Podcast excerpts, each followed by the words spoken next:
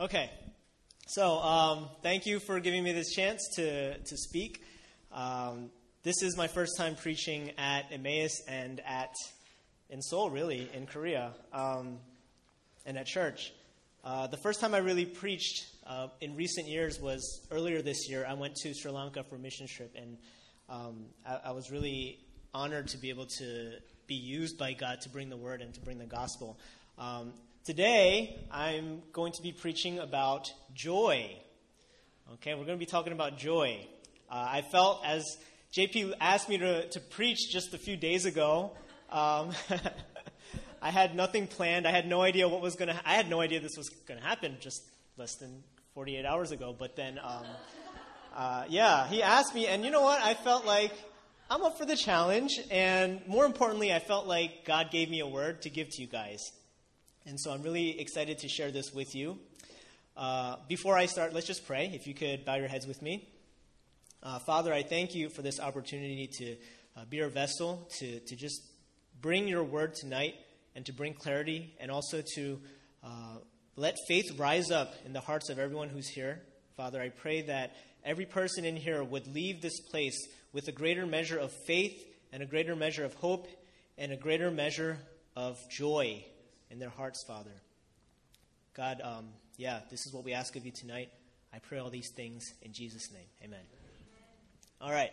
So, um, I'm going to be talking about joy, as I said. We love joy. Who loves joy? Everyone? Yes, everyone, right? We love happiness. We love positivity. We like being around people who are happy, right? We don't, nobody likes hanging out with someone who's grumpy, right? No one's like, let's go hang out with uh, Johnny over here who's always like grouchy, you know? No one does that, right? Uh, we seek joy and pleasure whenever we can. That's natural. That's our human instinct, right? We seek happiness. Dictionary.com defines joy as the emotion of great delight or happiness caused by something exceptionally good or satisfying keen pleasure or elation. Okay? That's the dictionary definition of joy. Something that causes, or, or something that has great uh, happiness caused by something um, that causes it, right? Okay, now let's take out our Bibles and turn to James. This is where uh, I'll be preaching out of. James chapter 1.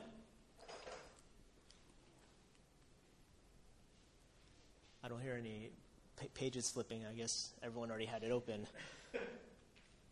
All right, James chapter 1, um, verses 2 to 4. Okay, here we go. Consider it pure joy, my brothers, whenever you face trials of many kinds, because you know that the testing of your faith develops perseverance. Perseverance must finish its work so that you may be mature and complete, not lacking anything. Okay. So, James here says, consider it pure joy when you face difficulties, when you face trials. Hold on. Isn't joy about happiness? I thought joy was like good stuff, right? Um, James, what you talking about? What you talking about, James? uh, we often think of joy as a strong sense of happiness, right? Uh, oftentimes, joy is described as a, a, a greater um, version of just happiness, right? And this is true to an extent because happiness gives us a measure or some sense of what joy is, right? We wouldn't know what joy is unless we understood this emotion of being happy, right? But happiness is a limited version of joy, uh, not just in magnitude or in amount, but in its very essence. Okay? Joy and happiness, we can understand the two in relation to each other, but in essence, they're very different.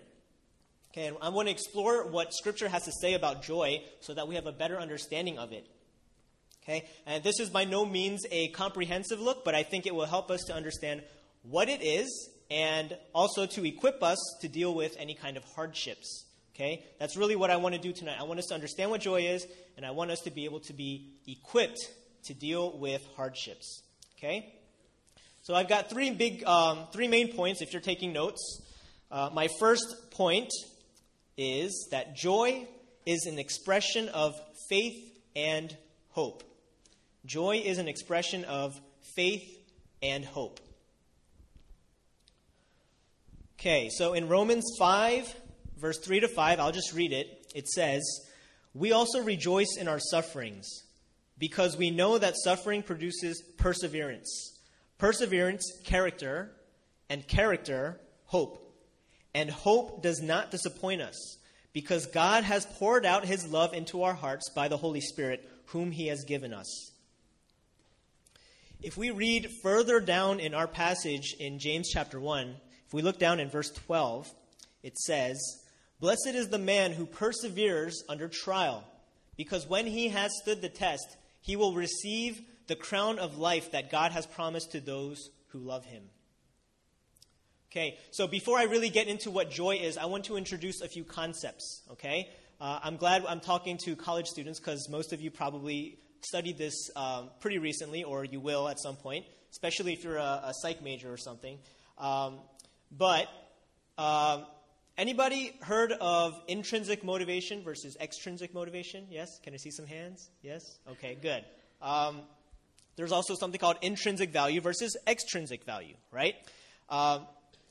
We like being happy, right? We already established this. People love happiness. Uh, for many of us, our cause or source of happiness, it can be different things. It can be food, sleep, friends, a sense of security, our, our blankies, whatever it may be, uh, movies, etc., right? Did you ever think about why these things make you happy? Right? We all have that thing that makes us happy, but why? Why does it make you happy? Okay? And this is what intrinsic versus extrinsic value kind of explores. Okay, so if you value something intrinsically, that means you value that thing for what it is, just for what it is, right? If you value something extrinsically, that means you value that thing for what it can give you or get you, right? So, for example, if you value your friend intrinsically, that means you like that friend just because of who that person is, right? You're not like looking for something, right? If you value a friend extrinsically, that means you like like that friend in, in quotations, right? You like that friend because of what that person can get for you, right? Maybe it's their social connections. Maybe it's because that person's generous. Maybe because um, you feel better when you're around this person, right? That is extrinsic value. Okay? Um, money is the perfect example of something that has extrinsic value, right? We all value money. We understand what value is mainly through money, right? When we talk about value, we talk mostly about money, right? How much is that thing worth? It's worth 20 bucks, whatever, right? Uh, we talk about value by using monetary terms, right? Now, um, money itself does not have intrinsic value, right? Because if you think about it, if you are stuck on a desert island, right, and you have a Won bill in your pocket, and then you have to make a fire, and you have to use something to burn, right? No one, no one in their right mind would be like, oh, I'm going to use this to buy myself a, a, sandwich later, right? No, you're on a desert island. You have to use that Man Won bill to burn it up so you can have fire so you can live, right? Um, it doesn't have intrinsic value. It only has value in relation to other things, right? So, motivation is similar, right? We're motivated to do things by intrinsic uh, versus extrinsic value, right? So, no natural person in their right mind uh, wakes up in the morning and says, What can I do to make my life more difficult? Right? Anyone ever done that? No, right? It's the opposite. If you're like me, I'm always trying to hit two birds with one stone. So why do I make a shopping list? Okay? Anybody make a grocery list before? Yes? Okay, when you make a grocery list, it's not because you're like, ooh, I like how those letters line up. Yeah. You know, you're not like making a list because you enjoy making a list. You make a list because it's useful to you, right? It has extrinsic value. It motivates you extrinsically, right?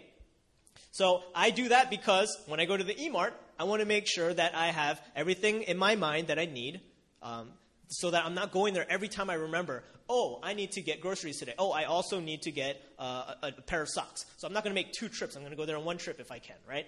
Extrinsic motivation, right? I don't like budgeting. Anyone here like budgeting?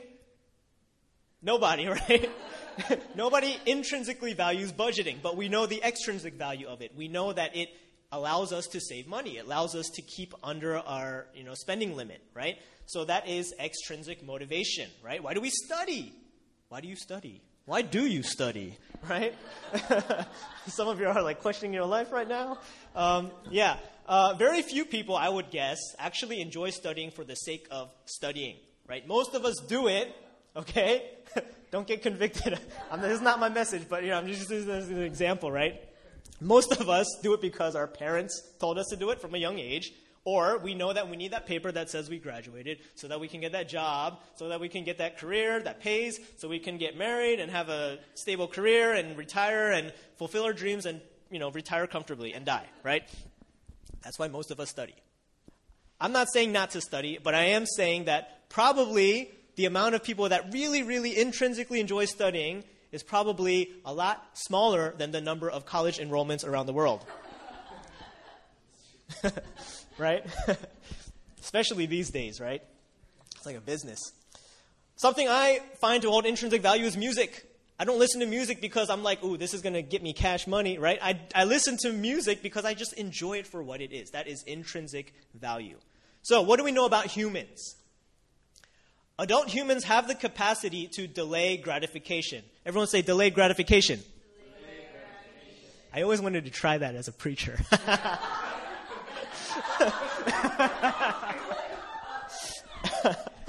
they always make you repeat things when they're preaching, you know? Delayed gratification. You guys know what that is, right? It's when you sacrifice the gratification of something for the um, enjoyment of it later, or so that you can get something greater. In, in, in essence, it's sacrifice, right? So, for example, you keep yourself from eating that cake because you have a goal in mind to be at a certain weight by a certain time, right? Because if you didn't, if you knew that that didn't contribute to your weight gain, you'd probably be eating cake all the time, right? You might save money and not spend every paycheck on jjimjilbangs and yangkochi because you are looking to eventually start a family. I'm speaking about myself. I love, I love jjimjilbangs. And yangkochi is a newfound love of mine. uh, we, when we know the goal and we have the end in sight, it's much easier to endure pain and suffering, right? And we can even do it with a sense of joy because anyone who's tried to follow a budget or a diet or an exercise plan knows that a little bit of pain and suffering is involved, right? Yeah. If you if it was easy, everyone would be dieting. Everyone would have six packs, but that's not the case, right? We do it for the crown. We do it for the crown of weight loss or health or degree or marriage or whatever your motivation might be. Right? So, what if we can't see the end result? What if we can't see the end result? What if we don't know where the path leads? Sometimes we go through hardships and we have no idea why it's happening to us. We don't even know for what purpose it's happening. Sometimes it's just senseless. It seems like it's senseless suffering. Right? There's no extrinsic motivation. There's nothing motivating us to continue in this path. When we have an end goal in mind, we can endure suffering. We're great at that. But if we can't see the end goal, it requires something called faith.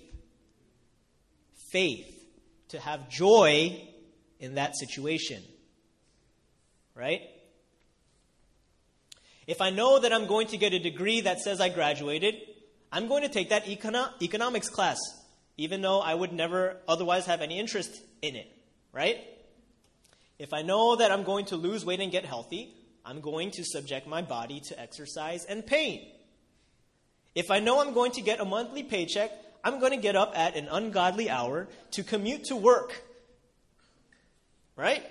But what about those trials and hardships where we don't see the end goal? Sometimes we ask God, why, why, God, is this happening to me? Why, right? We ask God, why? We don't understand. Have you ever gone through something like that? Have you ever gone through something where you're just like, this makes no sense? Like, what did I do? Right? Why are you doing this to me? Or are you currently in that season? Right? And whether you're in that season now or not, you will be someday, so either way, listen. uh, so here in James 1, verse 2, the apostle urges us to consider it pure joy when you face trials of many kinds. What kind of crazy talk is this?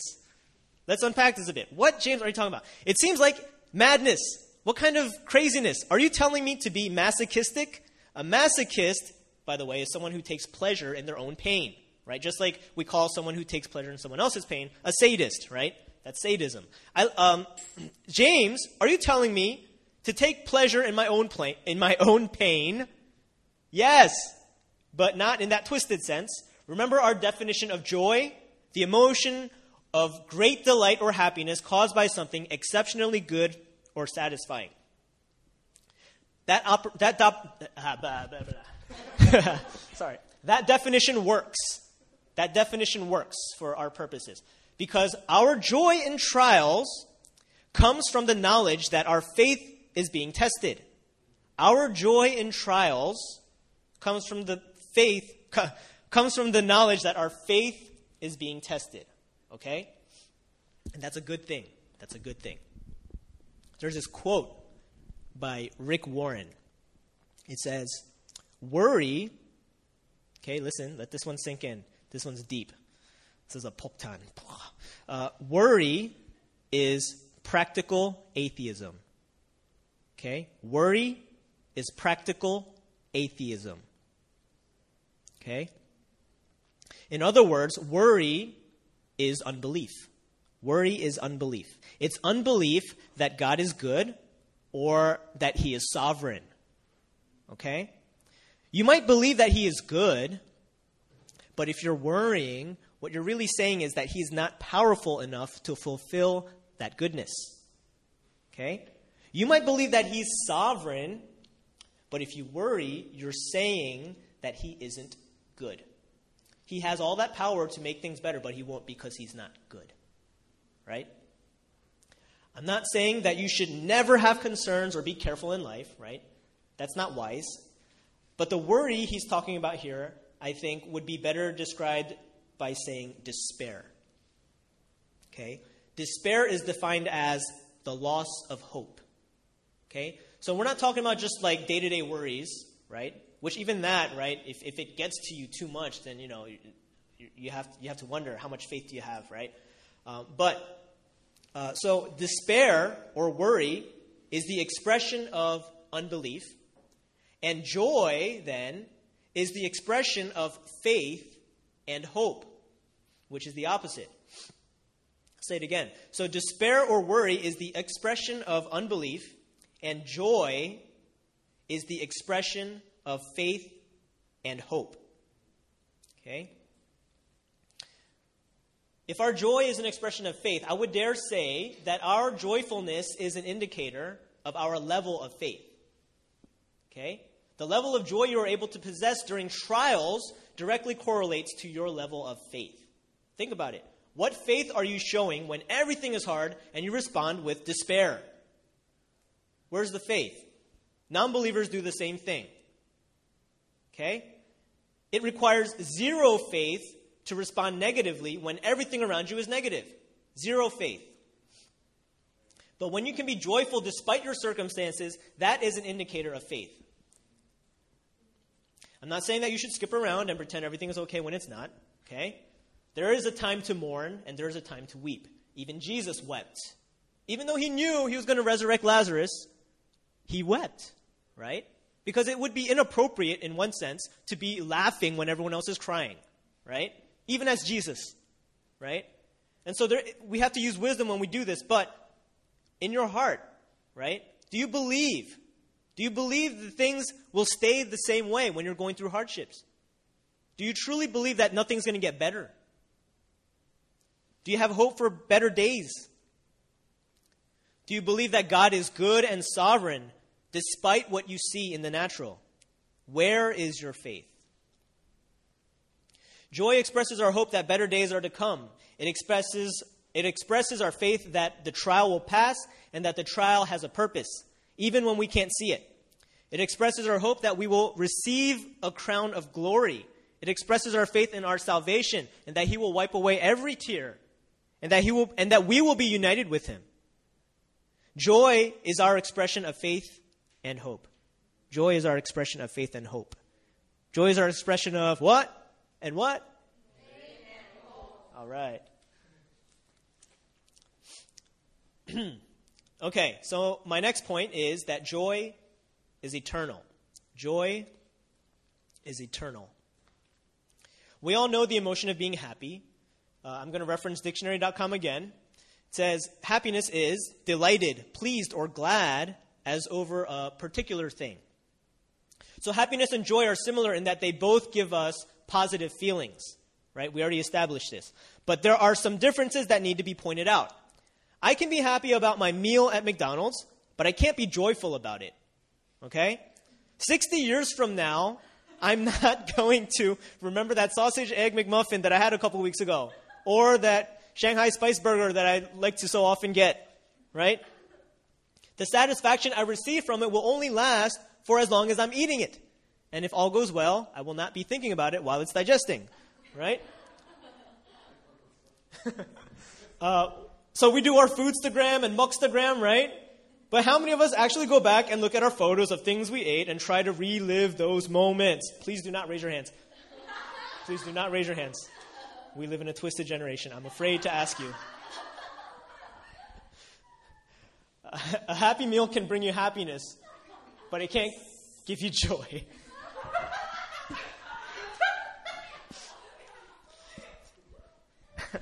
okay. So, um, yes, a happy meal can bring you happiness, but it can't give you joy, right? Happiness is fleeting, but joy is eternal. Happiness is anchored on temporal, physical things. Your happiness can be the result of a medium rare filet mignon, or a passing grade on an exam, or the approval of a friend or a parent. But when those things are absent, you won't be feeling that happiness any longer because your happiness was anchored on those specific things. Joy, on the other hand, is eternal because it's anchored on something eternal. It's directly correlated to faith. In Acts chapter 16, in Acts chapter in Acts, in Acts chapter 16, sorry, Paul and Silas were thrown into prison. They had just been beaten and they were chained. In verse 25 it says, okay, I'm just going to read it. About midnight, Paul and Silas were praying and singing hymns to God, and the other prisoners were listening to them. What? I don't know about you, but I don't think I would be singing songs right after getting a butt whooping and being locked up. Right? And but this is what Paul and Silas are doing. They were beaten and they were chained and they were singing songs. Not just like kind of like sadly to themselves like the Lord is my shepherd. I don't even know what song this is, but you know, they were, they were singing enough that others could hear them, right? They were joyful. They were joyful. I'm sure they weren't like laughing and happy, but they were joyful, right? So, how was it that Paul and Silas were able to sing in the prison cell? We can get a glimpse into the mind of Paul when he writes to the church in Philippi. So, as far as biblical scholars are concerned, we can't be sure if this letter was written from this particular imprisonment. It's more likely that it's from a later imprisonment. But regardless, we get a sense of the inner workings of Paul. So let's turn to Philippians 1.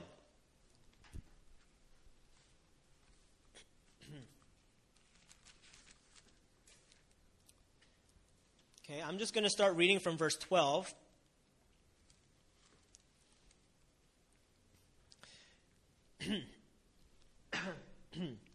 now, I want you to know, brothers, that what has happened to me has really served to advance the gospel.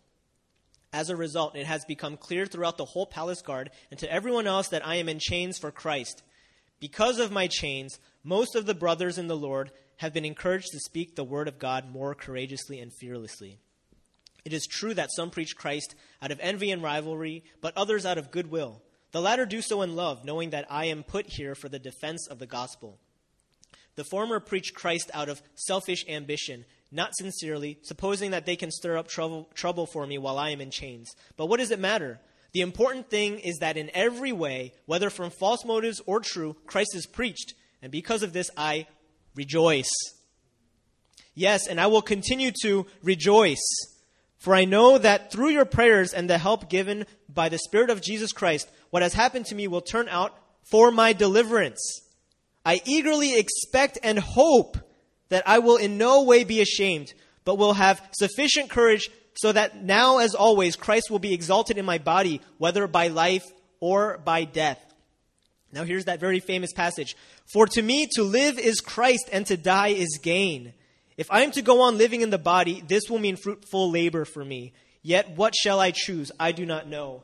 I am torn between the two. I desire to depart and be with Christ, which is better by far. But it is more necessary for you that I remain in the body. Convinced of this, I know that I will remain, and I will continue with all of you for your progress and joy in the faith, so that through my being with you again, your joy in Christ Jesus will overflow on account of me. Okay? So, what we can see here is that Paul's joy was not anchored on physical circumstances. Clearly, they were not anchored on physical circumstances. This man was in jail, right? His joy was anchored in the hope of Christ, which is eternal. So he knew that if he lived, he'd live for Christ. He also knew that if he died, he would be with Christ.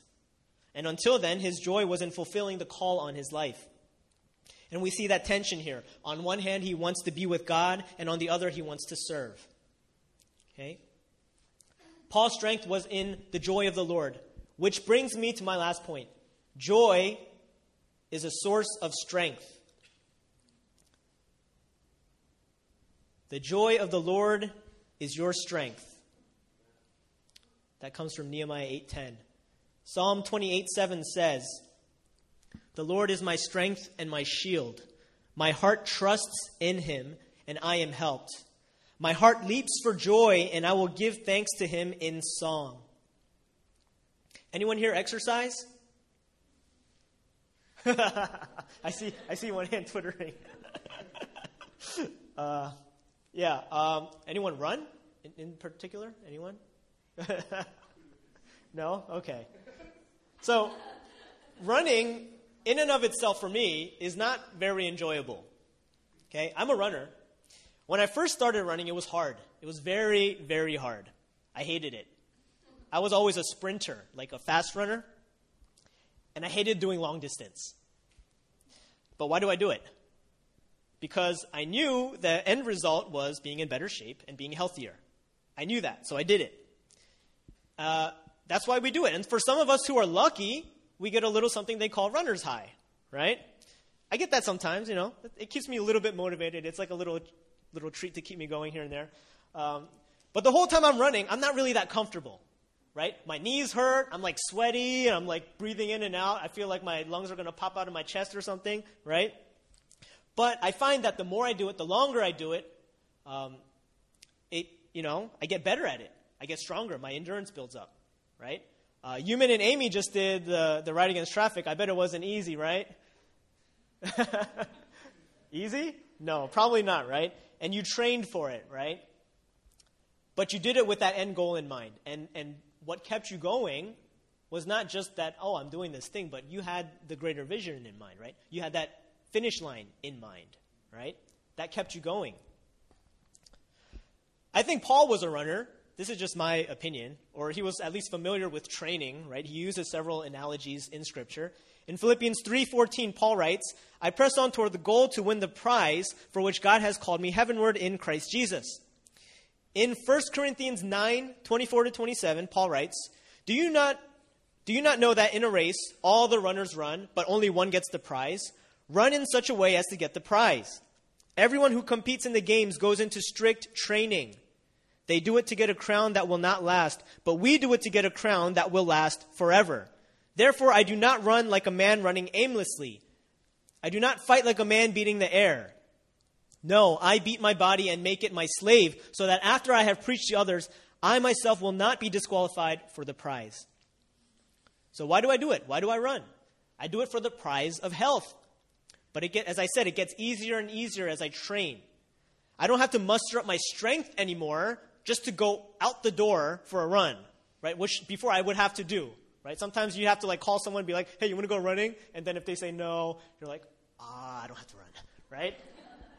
But it helps when you have that, you know, partnership. But now I don't have to do that anymore. I, I just want to go running. In fact, these days I'm trying to fit it into my schedule. I'm like, can I go running tonight? Oh, crap, I can't go running tonight. You know, it's, it's amazing what you know what a journey does to you, right?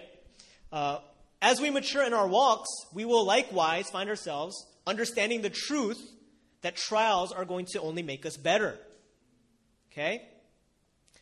I'm not like seeking hardships. I'm not like, come on, world, throw me your best shot. You know, give me your hardest things for the day. You know, I'm not doing that, but I just know they're coming. And when they do come, right, I don't despair. I submit it to the Lord and trust in His goodness and His sovereignty. Okay? Why is it that it gets easier in a sense? As it says in our verse, the testing of your faith develops what? Perseverance. It develops perseverance. And perseverance must finish its work so that you may be mature and complete. Let's look at Jesus as the prime example. In Hebrews 12:2 it says, "Let us fix our eyes on Jesus, the author and perfecter of our faith, who for the joy set before him endured the cross, scorning its shame and sat down at the right hand of the throne of God."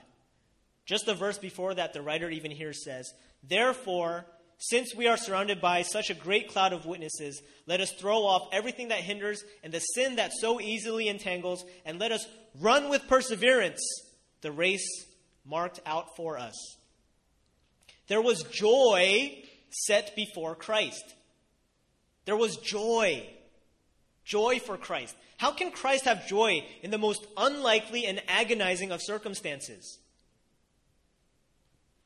I mean, we know it was like the most violent, one of the most violent and, and painful ways to die. How could he have joy?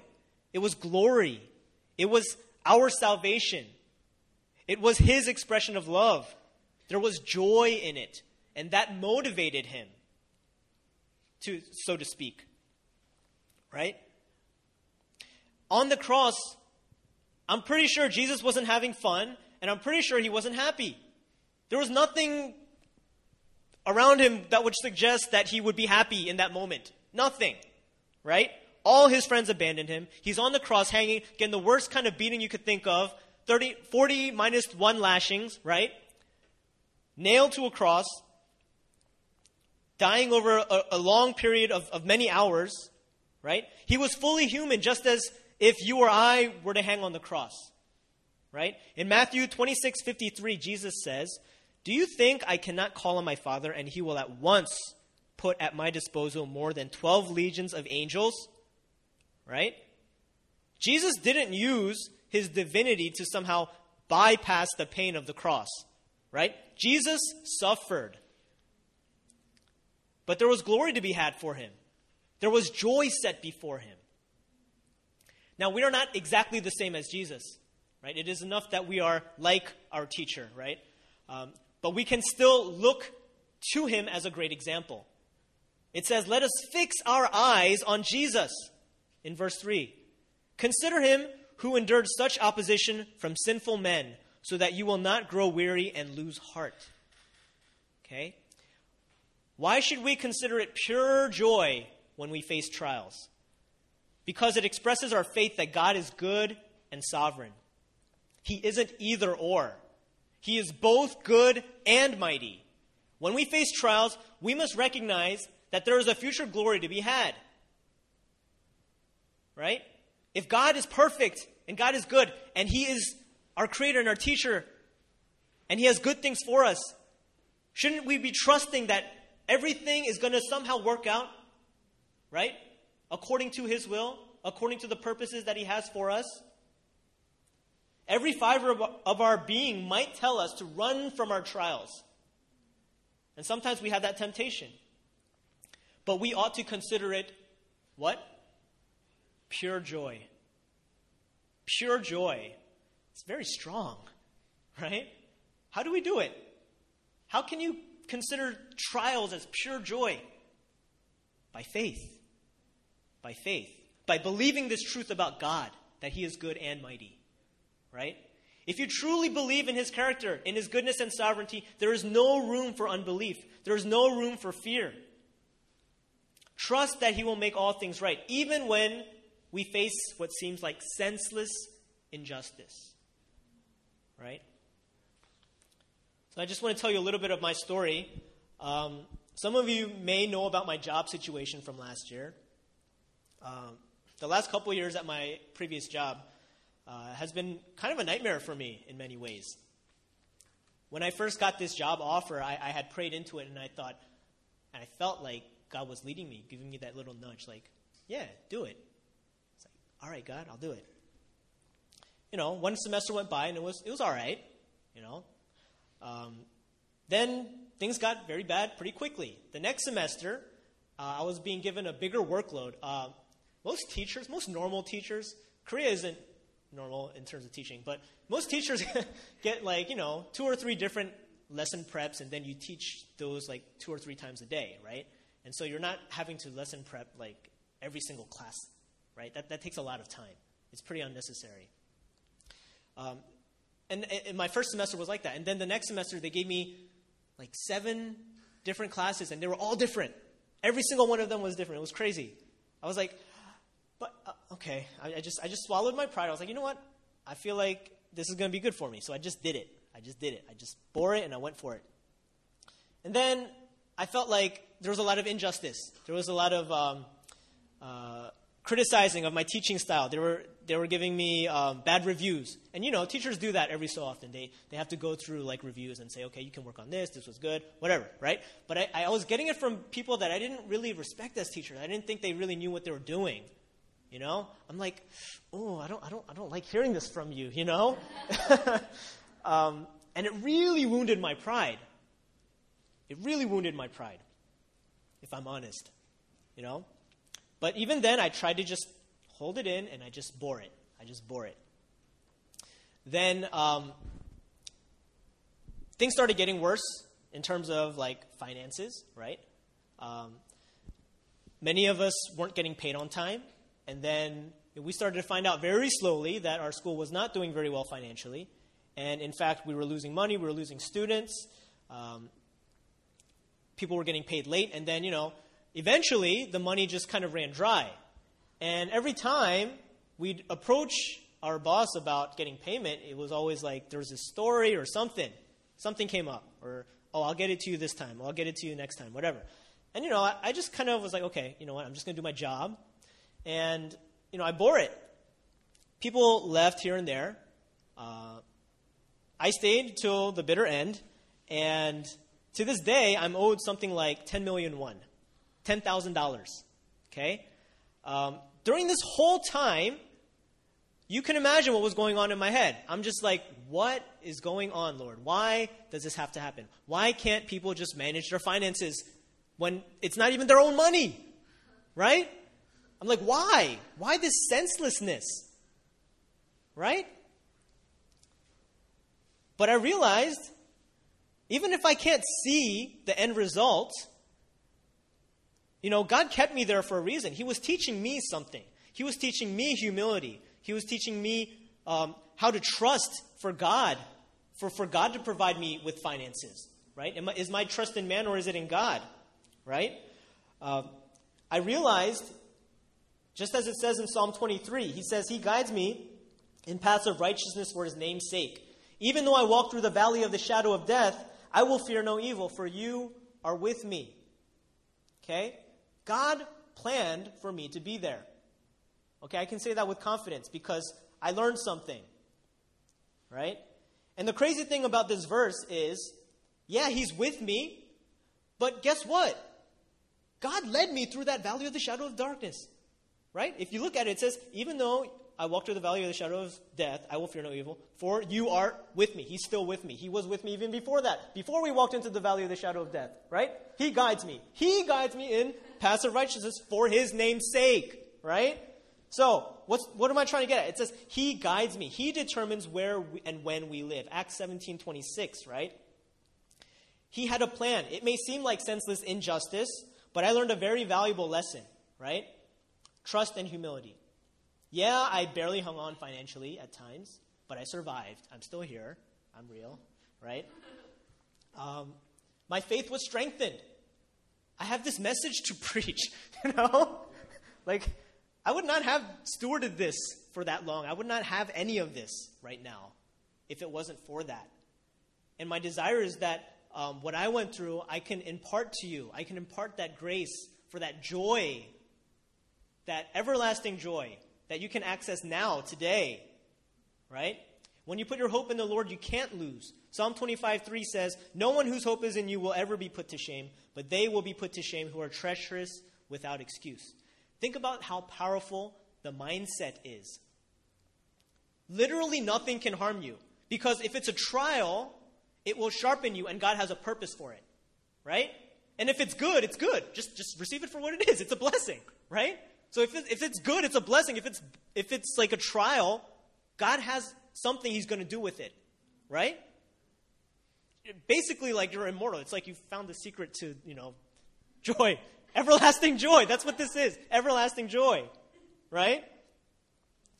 The world tells us that joy or happiness comes as a result of receiving the thing that caused the joy or even the prospect of receiving it. But our joy is not anchored on material things or circumstances, it is claimed by faith. It's a mindset and a deliberate decision from our hearts. Okay? Uh, back, on, back in James 1, verse 5, it says, If any of you lacks wisdom, he should ask God, who gives generously to all without finding fault, and it will be given to him. But when he asks, he must believe and not doubt, because he who doubts is like a wave of the sea blown and tossed by the wind. That man should not think he will receive anything from the Lord. He is a double minded man, unstable in all he does. Okay? Just a side note do not confuse trials with temptations. James talks about both of them, right?